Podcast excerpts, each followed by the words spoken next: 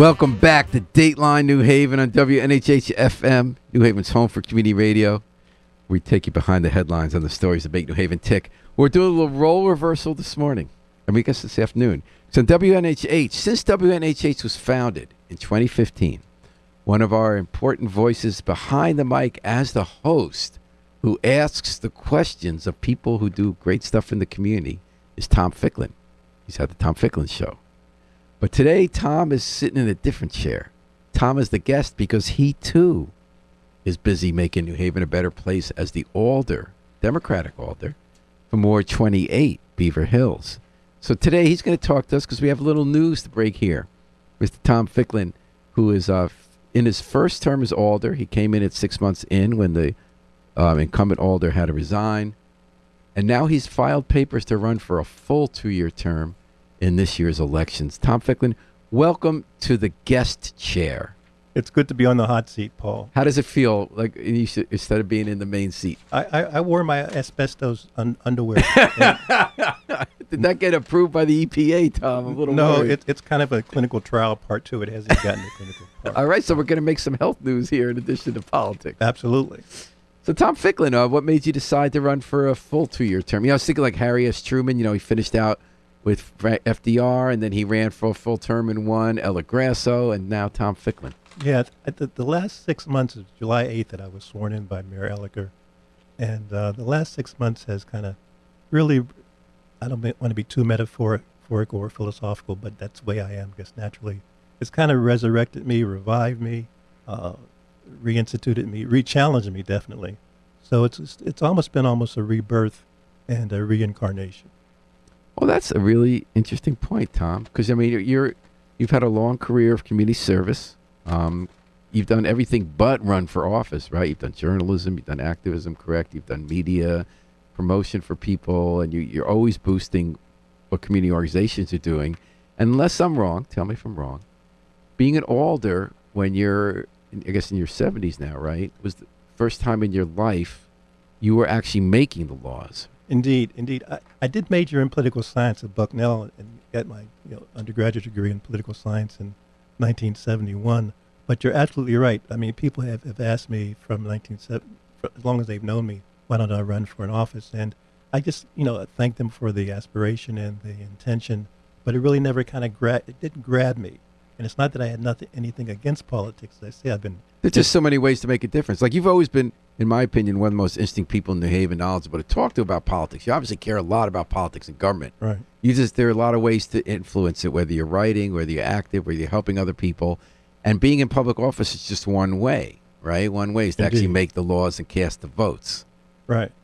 And so when I saw the article in the New Haven Independent about Shafiq's resignation, most people, as you say, have stereotyped me, and I'm not being sarcastic, but stereotyped me or categorized me as being pretty much of a cognitive guy. But I got to tell you, from an emotional body, mind, spirit standpoint, I was just overwhelmed with the interest. I read the article, didn't go to my cognitive mind about becoming alder, but I just had a feeling that this is something that I needed to do.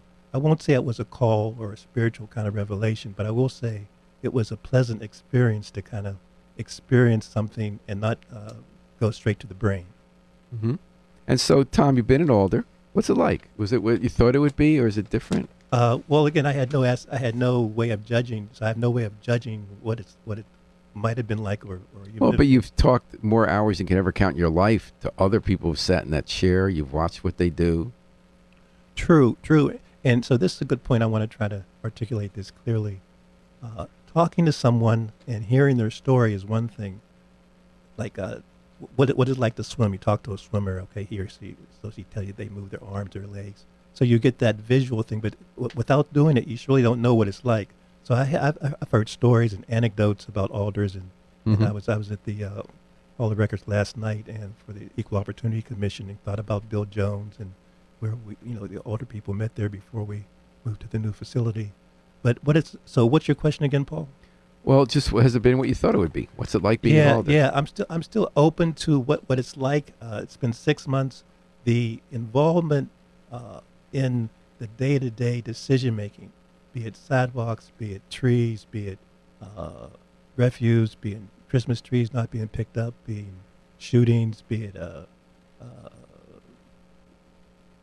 just quality of life issues on a daily basis, just being aware, and from really an intimate standpoint, if I can use that term, of what it's like to kind of have a safe society, mm-hmm. a fair society, an equitable society. Everything connects with one another. So what it's like is I'm on the public safety committee, I'm on city services, Black and Hispanic Caucus, and automatic affairs, and all of, and not to mention going to the various meetings twice a month, just seeing the interaction, seeing the, if not the collision, but the attempt to create harmony in the city. The attempt to create harmony in the city. People ask, what's my platform? I don't have a platform other than life, liberty, and the pursuit of happiness. So Tom, why do you want to run again? It's a commitment of time. Why do you want to be an alder for another 2 years? And I think in terms of the revelation, the opportunity at this stage in my life was super appropriate. Earlier, perhaps in my life, I might not have had the time or interest or even desire. You mentioned 2015, Paul, when we started with the station. Mm-hmm. Even then, I was thinking about retiring.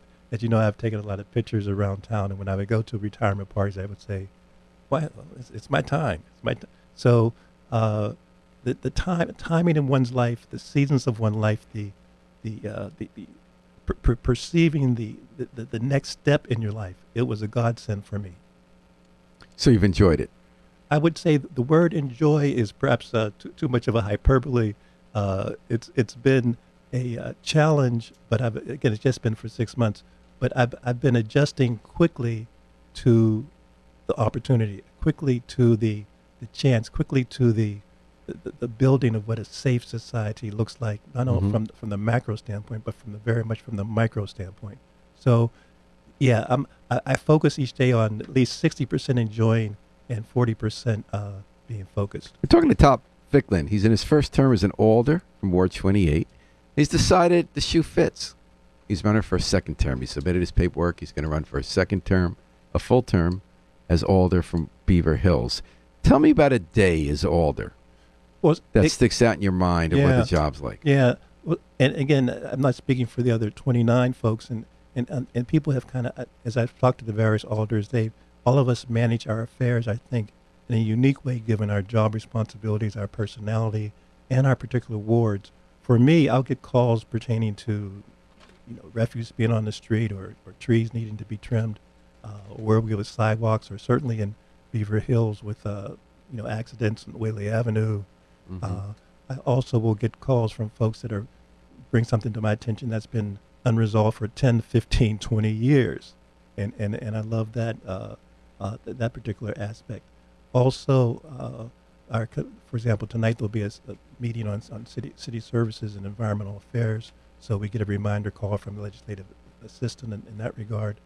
Last night I was at the Equal Opportunity Commission meeting, and as you know, the Equal Opportunity Commission has been under a little bit of a cloud, but the meeting last night really kind of reinforced in my mind how we're back in business in terms of monitoring the increased construction that's taking place in the city, and monitoring and even finding people, contractors that aren't obeying the law, 12 and a half, et cetera, et cetera. So that's the provision of hiring female and minority-owned companies. Indeed, and you're going to hear more about the success in that regard, and I was really excited about that. Also had a call this morning from one of the local ministers pertaining to the violence that, again, I like to use the term peacemaking rather than anti-violence, what the next strategy might be in that regard. Any thoughts on that, what we need to be doing? I don't have any specific thoughts on it, but I mean, I've been in my first anti-violence peacemaking campaign or event I attended was in maybe 1989 with Bishop Brooks. We can see nationwide. Let me say more specifically, Rick Randall, retired police officer, lieutenant, lives across the street from me. Former candidate for alder in that ward. And he and I had a number of conversations this week about why are the training manuals still including SWAT teams and tactical, force teams. So the recent appointment of the gentleman that's going to be in terms of the city anti-violence thing. Tomorrow's show, we'll talk about, I have a number of guests that kind of help me out in terms of guest hosts, and tomorrow we'll be focusing at 11 o'clock on folks to tune in, and you'll hear more. I love your show. I think you go really deep into issues. You bring wonderful people that whom people don't always know about, who are doing good work in our community. And Tom Ficklin's doing his job these days as Alder in Ward 28, going for a second term. Tell me, a lot of debate since you've been on the board is about public education, right? High absenteeism, right. Reading problems. And you participated in Aldermanic Affairs meeting recently where one member of the board was up for reappointment. Right. You had voted against that. Why was that? Right. And I'm glad you pointed that out, because you talk about how the day is, what the job is about.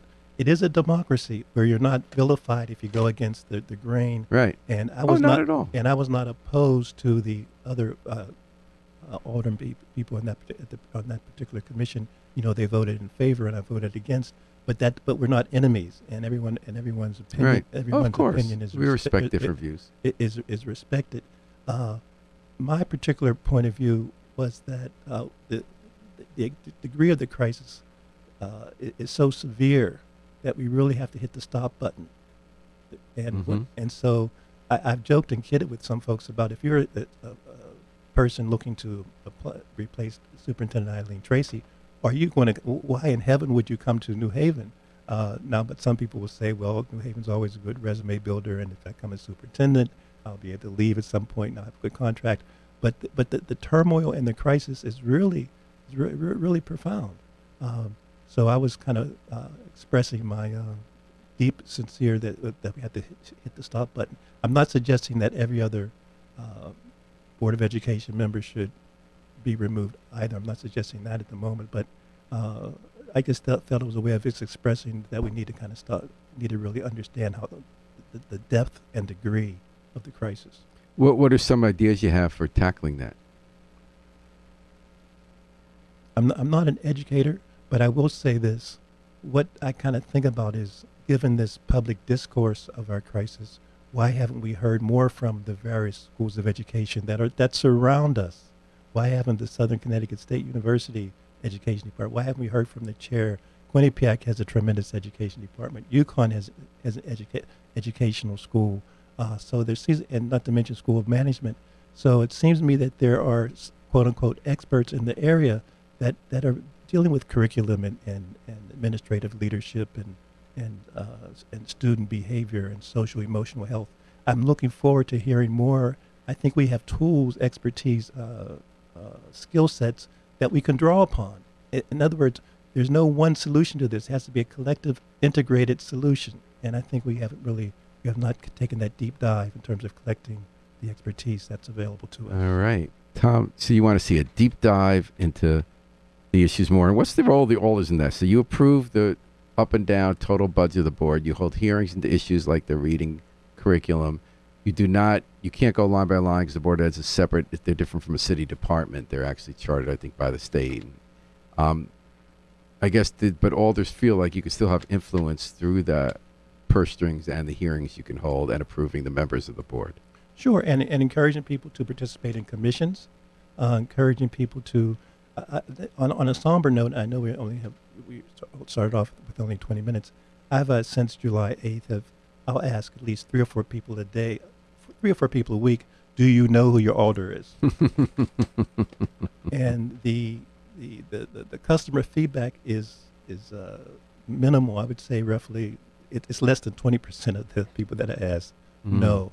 So the burden is on us to, and the privilege is on us to communicate our relevance, to communicate our power, to communicate our influence, and also to inspire people to be involved. This particular election that's coming up, in my mind, Paul, will be really colorful, substantive, and significant in terms of the candidates that have announced thus far. For mayor. I agree with you, Tom. I found that what I'm really interested about this mayor race is that these are interesting folks. You know, Shafiq Abdul-Sabir, Liam Brennan, Mayor Elliker, they've thought a lot about issues. They have very different views. They're very different people with, they've all tried to make a difference in New Haven, and they have a lot of good ideas and different perspectives. I'm looking forward to that debate. it's going to be tremendous in my mind between now and September and now and November. And I just hope that young people, and I've talked to a lot of young people about why they have not voted and why they are not going to vote. And so the burden still is on us to convince folks that their future does somewhat depend on how city government and state governments and national governments revolve and impact their lives. That's also a major, major challenge and something I'm working on. So I just wanted to kind of particularly make a plea for if you have not voted, call me, 203-768-3390. If you're a young person that are curious about why, you want to talk to me about why, I want to try to persuade you to vote. And not only to vote, but to kind of participate in your management team meetings, participate in your ward committee meetings. If you don't know what those entities are about, ask me. And or if you're involved with your own organization, there are a lot of grassroots organizations, separate from charter organizations, that are concerned about this future in New Haven. I'm going to be blessed, Paul, to do the divine at every board meeting. You do a kind of divine guidance, and so I'll be doing that on Monday, and I'm going to talk about a new New Haven. All right, look forward to hearing that. Tom, what about the mayor's race? Do you have a candidate you're looking to back? I want to hedge my bet by saying I'm not going to go public with that today, because I think people, there's this, if I can just take a deep breath, becoming an alder is not something that I see to be changing me, but improving me and amplifying me and enhancing what I believe in. And I believe that people's votes should be private. And this kind of being influenced by others' behavior. This is the time for everyone to really feel their truth, speak their truth, exercise their truth. I think in this election you're going to have really some quality choices, substantive choices. To find out about the candidates, you've done an excellent job thus far to interviewing several of the candidates, and it's just February, so endorsements are fine. But endorse yourself, endorse your own spirit, endorse your own belief. And again, I'm saying this in the context of folks that have given up. And there's tremendous reasons about why people have given up about the political system. There are tremendous, rational, reasonable, mental decisions about why the people might think that government is not working for me. So I kind of feel, Tom, tell me if I'm wrong, listening to you, that you have found later in life that being in government as an alder is worth it and it matters, and that part of your mission here, along with other people elected, is to convince the public at large that government matters, that public participation matters, that democracy matters, and to convince people, despite their well-formed ideas that would make them hesitant, that we should show up. We should learn about the candidates, we should make our minds up, and we should participate, and we should vote. Indeed, and that's anywhere on the planet. There are no, whether you're in China, whether you're in Ukraine at the moment, whether you're in Europe, whether you're in Brazil, the politics is I like to use the term political economy actually rather than just politics. So political economy is kicking in regardless of whether you think you can impact and change it. What about charter revisions coming up this year for your mayoral term? Any thoughts on that? You mentioned that you might want to discuss that, and I haven't given a lot of thought. But the public hearing, here's a perfect example. The public hearings are taking place.